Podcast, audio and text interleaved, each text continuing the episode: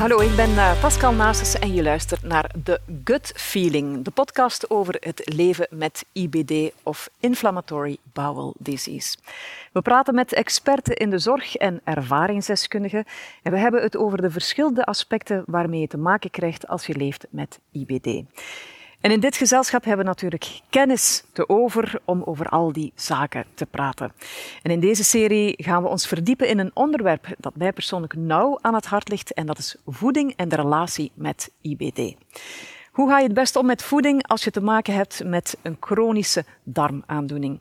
In elke aflevering bespreken we dus een bepaald thema rond voeding en IBD. Doorheen de jaren is al heel veel onderzoek gedaan naar de bacteriën die aanwezig zijn in onze maag-darmstelsel en meer bepaald naar het microbioom. Dit zou van cruciaal belang zijn bij onze spijsvertering en ons immuunsysteem. Maar welke rol spelen bacteriën bij mensen met IBD? Dit bespreken we met onze experten. Onder andere professor Sabino heeft hier eh, heel veel onderzoeken naar gedaan samen met zijn team. En het microbioom, ja, dat spreekt tot de verbeelding van iedereen, ook van de patiënten, maar hoe ver staan we hiermee? Kunnen patiënten met darmaandoeningen hiermee aan de slag? Frida, jou als ervaringsdeskundige geef ik eerst het woord om deze um, aflevering in te leiden. De eerste vraag dat ik zou stellen aan professor uh, Sabino is: wat is juist microbioom? Wat doet het in ons lichaam en wat zijn de voordelen voor mensen met IBD? Dat is dus, want vele mensen hebben daar misschien al iets over gehoord, maar we weten niet wat het juist inhoudt. Ja, het is zoiets magisch. Hè? Iedereen heeft ja, het het is zo'n nieuw woord, ja. want vroeger had ik daar nog nooit van gehoord. En de laatste tijd wel meer, maar ik weet nog steeds niet wat het juist betekent. Ja, we kunnen misschien eerst even beginnen. Wat is nu het microbioom? Dus de microbioom is uh, de grote naam voor de groep van bacteriën, virussen, parasieten en andere soort um, micro-organismen die, die in onze lichaam wonen microbioom wordt vaak uh, gelinkt aan alleen de darmen, maar wij hebben ook een microbioom in de huid, uh, in de respiratoire stelsel. Maar de meeste rijk, of de meest beïnvloed um, door ons dieet, uh, is de maagdarmstelsel. En waarom is dat belangrijk? Omdat het microbioom gaat, gaat fungeren als een extra orgaan. Dus gaat extra vitamine afhalen van onze voeding. sommige vitamine zijn alleen beschikbaar door de verwerking van het microbioom. En we weten dat ons immuunsysteem wordt ook getraind door een microbioom. Dus als we goede bacteriën hebben, en dat is heel belangrijk, zeker in de eerste levensjaren, als we goede bacteriën hebben, gaan we een rustige immuunsysteem die gaat enkel slechte bacteriën aanvallen. Hebben we een slechte bacteriën, het idee in de wetenschap is dat ons immuunsysteem gaat slecht getraind zijn en gaat beginnen van alles aan te vallen, onder andere onze eigen lichaam. En van veel onderzoek is, is gebleken dat er um, mensen met uh, ziekte van Crohn en toch een andere soort microbioom hebben dan mensen uh, die, dat, ah. zonder ziekte, dus eigenlijk gezonde mensen. En daarom weten we dat er wel een rol speelt. Ja, wat ik wel ook heel wel, uh, interessant vind, is ik heb um, geschreven toch ook in een onderzoek dat die darmbacteriën dat dat wel tot 2, 3 kilo kan gaan. Er is uh, altijd dus een we zitten hier allemaal wel met een paar kilo's bacteriën opgezadeld. Er zijn uh, natuurlijk andere inschattingen, dus u, afhankelijk van welke studie je lezen, er wordt zelfs gezegd dat de bacteriën in onze darm evenveel cellen be, uh, hebben dan onze eigen lichaam. Dus eigenlijk dat we alles samengeteld zijn natuurlijk kleinere cellen, maar ja. dat ze evenveel aanwezig zijn als onze eigen humane cellen. Maar het belangrijkste is dat ze dus wel degelijk belangrijk zijn voor onze gezondheid. Ja, ze zijn nodig. Er zijn zelfs testen, niet met mensen, maar bijvoorbeeld met muizen. Als we een muis gaan uh, laten groeien zonder geen enkel microbioom, door heel veel antibiotica te geven in, in een speciale uh, kooi te houden, zo geïsoleerd van de wereld, die gaat minder uh, gezond zijn dan een muis die kan groeien zonder bacteriën. Dus uh, mensen met een ziekte van Crohn hebben soms een stoma. Ja. Wat er gebeurt is, we pakken een, een deel van de darm en we zetten aan de huid. Mm -hmm. Dus alles wat eten, de stoelen, komt in een stomazakje. Ja. Maar er blijft een ander deel van de, uh, uh, van de dunne darm en soms de dikke darm daar binnen zitten, die geen stoelen krijgt. Dus eigenlijk zit afgesloten van de maagdarmstelsel. Ja. En we doen dat om een kans te geven om die stuk die afgesloten is, te, te kunnen genezen. Dus als die stuk geen toegang krijgt, meestal geneest zich vanzelf, zonder eh, zelfs nood aan medicatie. Ja, ja, ja. En dat weten we. Er werden testen hier gedaan waar ze dan toegang hebben eh, getrokken van de ene deel van de stomen en hebben geïnjecteerd in die afgesloten darm. En wat ze zagen, ontsteking kwam terug. Dus het heeft wel degelijk te maken met wat door de darm gaat. Ja. Dat wel. Ja, dus je komt echt van buitenaf en niet van binnenuit. Ja, Eh, wel, het is beide kanten Deels. natuurlijk. Ons immuunsysteem speelt zeker een grote rol, maar we weten dat de microbiota daar een waarschijnlijk even grote rol speelt. Ja, interessant en boeiend natuurlijk. En dan hoor je termen als prebiotica en probiotica. Kun je dat even uitleggen? Dus een prebiotica is een soort medicijn eh, dat we geven, die gaat goede bacteriën helpen. Dat, eh, in andere woorden, we geven de voeding aan de juiste bacteriën.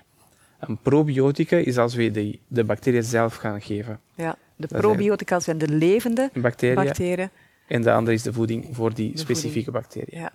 Zijn dat zaken waar jullie mee aan de slag gaan voor mensen met IBD? Ehm, spijtig genoeg momenteel niet. Ehm, de evidentie heeft niet kunnen bewijzen dat pre- of probiotica voordeliger zijn eh, voor de, eh, mensen met IBD. Er is één uitzondering, eh, uitzondering ehm, waar we ehm, mogelijk een specifieke probiotica zouden kunnen gebruiken voor mensen met pouchitis. En dat is een, een andere vorm? Een, eh, Dat is een, een complex van eh, drie à vier bacteriën Ja. ehm, die ehm, bestaat, die de pouchitis kan voorkomen eigenlijk. Ja. Eh, Hoe teleurstellend was het dan voor jullie ook, ook aan de universiteit? Maar jullie zijn daarmee bezig. We weten dat Leuven daar ehm, ja, mee bezig is met het microbioom. Iedereen verwachtte daar best wel veel van, Ja. terwijl het blijft zo wat hangen. Ja, het is spijtig omdat we eh, studie na studie met prebiotica, met probiotica en soms zelfs met stoelingstransplantaties zijn negatief. En daarom kunnen Ja. we dat niet zomaar eh, bij iedereen gebruiken. En die stoelgangtransplantatie, in, in hoeverre leeft dat onder de mensen met IBD? Heel veel. Ehm, dus er zijn heel veel mensen die daar eh, naar ons komen en vragen naar een stoelingstransplantatie. En wij, wij hebben zelf een grote studie gedaan hier in Leuven, die ondertussen is gestopt. En momenteel doen we dat niet, omdat het bewijs daarvan is wel redelijk klein. Ja. Maar Dus je in raadt het YouTube gaan af. ze natuurlijk, mensen, eh, zijn er video's van do-it-yourself. Ja. Dat zou ik heel sterk afraden. Omdat natuurlijk ze, die mensen die ze thuis gaan gebruiken als donor, werden niet getest voor verschillende virussen. Onze donors worden getest naar alle virussen die een ziekte kunnen eh, induceren. Thuis is een beetje... Ja, ehm, je weet natuurlijk niet. Ja, willekeurig. Maar dat bewijst wel eigenlijk hoe wanhopig sommige mensen zijn. Hè? Als je dat thuis al gaat toepassen, Mhm. ja, dat is toch al sterk, denk ik. Ja, mensen willen dat dat werkt. En wij ook trouwens. Wij zijn nog bezig momenteel met een nieuwe probiotica. eh, met eh, proberen te begrijpen waarom werkt stoelingstransplantatie niet. Misschien moeten wij een ander soort donor of een mix van donors. Dat zijn we allemaal aan het proberen te begrijpen. Ja, maar jullie zitten op- daar nog op. Jullie werken daar nog Ja, op we verder. werken actief op dit moment daarop. Ja. Maar natuurlijk, we kunnen op dit moment dat niet toepassen als we daar zelf geen bewijs hebben dat dat werkt. Ja. ja, Kevin, ik- krijg jij daar veel vragen over van mensen die daarmee bezig zijn? Maar zoals Fidel zegt, van, ze vraagt zelf als patiënt aan eh, prof Sabino van wat is het?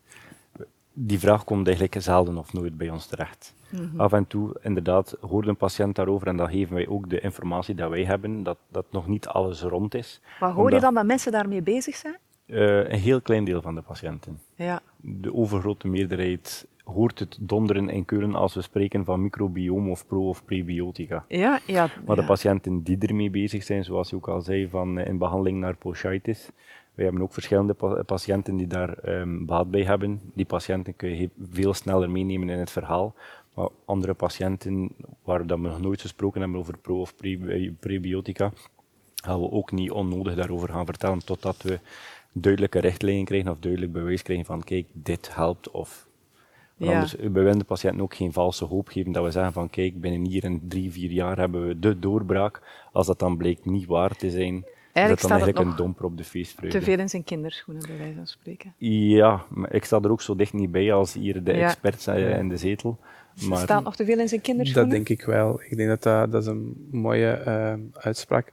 We proberen niet eh, continu Eureka te roepen, omdat anders gaan de mensen de hoop verliezen. We zijn op dit moment nog aan het proberen begrijpen wat is een gezonde microbio microbioom. Ja, Dus als we op dit moment nog niet kunnen zeggen of een specifieke microbiomprofiel gezond is, dan kunnen we uiteraard niet voor alles gebruiken om te behandelen. ja. Geertrui, is het iets waar jij mee aan de slag bent gegaan met die pre- en probiotica? En, Ehm, eh, nee, niet echt eigenlijk. Ehm, ik heb er wel al van gehoord, eh, zeker van probiotica. En probiotica heb ik nog genomen, maar niet voor mijn kroon, maar omdat ik wel ook met chronische keelontstekingen kamp. En dat is ten gevolge van de medicatie die ik neem, die mijn immuunsysteem onderdrukt voor mijn auto-immuunziektes.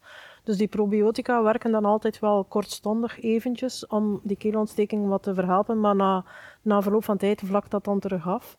Maar van probiotica voor Crohn had ik eigenlijk nog niet, ook niet vanuit mijn, eh, mijn dokters die mij begeleiden, mijn specialisten die mij begeleiden, hebben mij er ook nog geen raad in gegeven. Dus heb Ja. ik me er ook nog niet echt in verdiept. Nee. ja.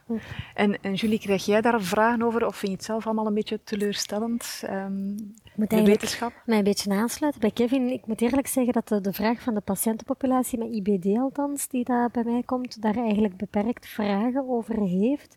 Nu moesten ze daar zelf mee experimenteren, dan ga ik hun ook moeten doorverwijzen naar, naar onze artsen en, en dat zij daar hen, verder in, in begeleiden in wat wel of niet bewezen is. Ja.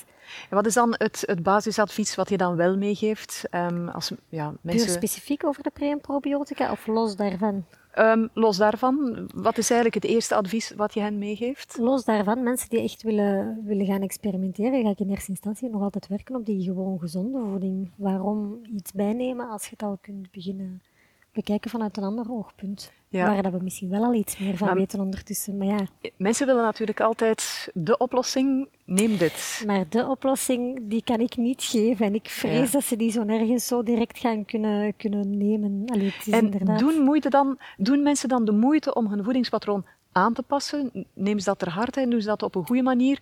Of vind denk je dat, dat wel, ze... ja. eigenlijk. Ik vind de, de, de IBD-populatie staat toch heel vaak heel open voor voedingsadviezen. Het is ook een populatiegroep die zelf vaak de vraag stelt naar voedingsadviezen, omdat zij de relatie wel zien tussen... Ze merken het Ze meteen. merken het. Ze zien de relatie tussen hun voeding en hun klachten, of, of tussen hun voeding en hun ziekte algemeen. Dus ik vind toch wel dat daar veel om te doen is en dat de patiënten daar wel voor openstaan. En dat ze dat ter harte nemen. Frida, ben jij ermee aan de slag gegaan met de pro-prebiotica? Of was Ik heb er veel over gehoord, van pre- en probiotica, zeker probiotica, maar zelf heb ik het nooit uitgetest, probiotica. En je hebt er veel over gehoord en, en was je dan niet nieuwsgierig van, ook ga dat eens proberen? Nee, niet echt. Ik heb dat nooit geprobeerd, nee. En ga je het nu nog proberen? Ik zou dat wel willen proberen als het mij aangeraden wordt. Ja. Maar zo uit mijn eigen, Maar als je nu hoort dat het eigenlijk weinig uitmaakt. ja, dat dacht ik al. Ik dacht dat het eigenlijk niet zoveel eh, bijbracht voor een IBD-patiënt. En waarom dacht je dat? Omdat ik dat gehoord had dat mensen zeggen tegen mij, ik neem dat in, maar dat helpt niet. eh. Toen niets. Is met contacten met andere patiënten, dan hoorde dat allemaal vertellen. En daaruit heb ik gemaakt dat het eigenlijk niet, spijtig Ja. genoeg, het wondermiddel zal zijn. Ja, dat is het uiteindelijk een beetje. Hè. Ja, professor Sabino, ehm, maar hoe zie je dat te evolueren? Is er toch nog altijd hoop van Ja, dat daar is- wel eens toch een deel van het antwoord zou kunnen liggen? Ja, er is zeker hoop en we zijn op dit moment aan het kijken naar specifieke bacteriën die we kunnen gebruiken als probiotica. En, en wat is dat dan? Naar welke richting kijken jullie dan? Of horen wij het dan donderen in Keulen als je die namen zegt? Ehm, nee, ik zou zeggen dat er zijn specifieke bacteriën en Ja. specifieke gisten bijvoorbeeld ook, dat we proberen te gebruiken ehm, bij, op dit moment in cellijnen in muizen, om te zien of ze dat toch wel daar al een goed effect heeft. En dan gaan we naar mensen. We gaan ook andere soort prebiotica proberen uittesten om te zien of daar ergens een effect heeft. Ehm, maar ik, ik zeg ook al aan mijn patiënten van, bent u geïnteresseerd in microbiota en wilt u daar iets voor doen? Een gezonde dieet heeft daar misschien een grotere impact dan een probiotica. We moeten denken dat we miljarden ehm, bacteriën hebben in de darm en als we daar een pilletje van een probiotica gaan nemen, dat is een druppel in de oceaan. Maar als we de voedingsstoffen van de bacteriën gaan veranderen en de voedingsstoffen van onze bacteriën zijn onze eigen voedingsstoffen, dan gaan u natuurlijk de goede bacteriën helpen en goede bacteriën kweken in plaats van de slechte bacteriën. En die En impact is groter. De impact is groter. Er zijn heel veel studies die hebben getoond dat hoe gezonder dat we eten, en dat gaat niet over één dag of één maaltijd, dat is eigenlijk een voedingspatroon. Hoe gezonder dat we eten op lange termijn, hoe beter zijn onze darmbacteriën. Ja, dus eigenlijk is het omgekeerd. Het is niet de darmbacteriën in een pilletje die jouw probleem gaan oplossen. Het is door gezond te gaan eten. Ja. Het komt weer op Ik hetzelfde neer. De ongeraffineerde voeding, met ja, de natuurlijke voeding met veel vezels, dat we onze bacteriën goed gaan voeden. Ja, omdat de bacteriën, eh, de vezels trouwens, een van de problemen dat de mensen hebben bij eten van vezels, is dat de darm opzwelt, krijgen ze een dikke buik, heel veel windjes. Dat is eigenlijk een consequentie van de fermentatie van de vezels door bacteriën. Op zich is dat goed, omdat dat, dat heeft een anti-inflammatoire effect, maar dat is ook onaangenaam. Dus we proberen dat te vermijden door de juiste vezels te geven. En vezels zijn net de, de, de meest voedzame ehm, voedingsstoffen die de bacteriën gebruiken eigenlijk. Ja. Zijn jullie nog met andere zaken bezig nu rond IBD eh, in Leuven? Heel veel. Ehm, met een specifiek eh, dieet zijn we op dit moment aan het kijken. Ik ben zelfs een proefkonijn van mijn eigen studie. ehm, naar hoe kunnen we ehm manier van koken toepassen om een nieuwe ehm, dieet te ontwikkelen, laten we zo zeggen. Eh, nieuwe diëten te, toe te passen. Ook dan kijken naar de eh, voedingsadditieven. En, wat moeten we daar dieet. dan bij voorstellen? Nieuwe manieren, diëten?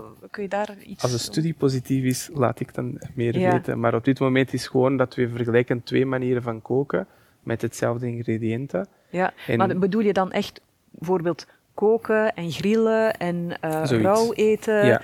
En we zijn aan het vergelijken precies hetzelfde ingrediënten om te zien, Ja. zijn de ingrediënten op zich of is de manier Ja. dat we verwerken eigenlijk. Omdat natuurlijk, ik kan hier zeggen, eet veel, ehm, veel eh, groenten. En als de mensen thuis gaan horen en denken, oké, ik ga elke dag tempura eten, dus gefritureerde groenten, dat, is, dat zijn groenten, maar dat is eigenlijk niet de bedoeling.